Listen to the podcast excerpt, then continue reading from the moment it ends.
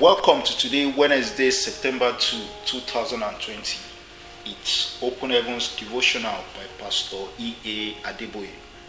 We shall be looking at no more pretenders today. I'll read Matthew chapter 7, verse 21. Not everyone that saith unto me, Lord, Lord, shall enter into the kingdom of heaven, but he that doeth the will of my Father which is in heaven. I'm reading that same Matthew chapter 7, verse 21 to 23 as our Bible text. Not everyone that saith unto me, Lord, Lord, shall enter into the kingdom of heaven, but he that doeth the will of my Father which is in heaven. Many will say to me in that day, Lord, Lord, have we not prophesied in thy name? And in thy name have cast out devils, and in thy name done many wonderful works? And when will I profess? And then I will profess unto them, I never knew you. Depart from me, ye that walk iniquity.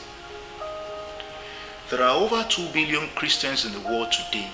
However, not all will make it to heaven, according to today's memory verse. Pretense is a key reason for this looming failure. Many Christians are not Christ like at all. A lot of them live in sin, yet keep a pious appearance to deceive others. They forget that God is all knowing and will reward everyone according to their works.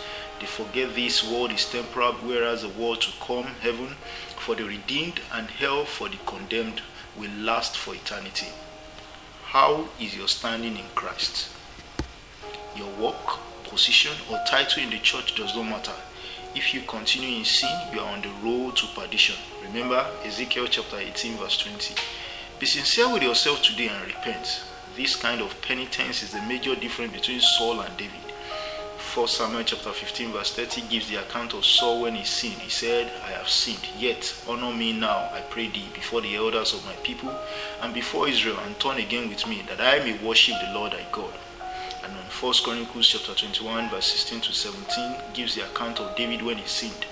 Then David and the elders of Israel who were clothed in sackcloth fell upon their faces, and David said unto God, Is not I that commanded the people to be numbered? While Saul was concerned about his reputation with the elders, David called them to join him to pray for forgiveness. Are you a Saul or a David? Don't allow the devil to rob you of the opportunity you still have to repent. Confess and forsake your sins.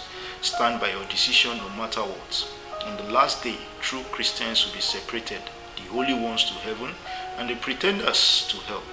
Where will you be? Our reflection today is who are you really worshipping? people or God. God bless you. Have a wonderful day ahead.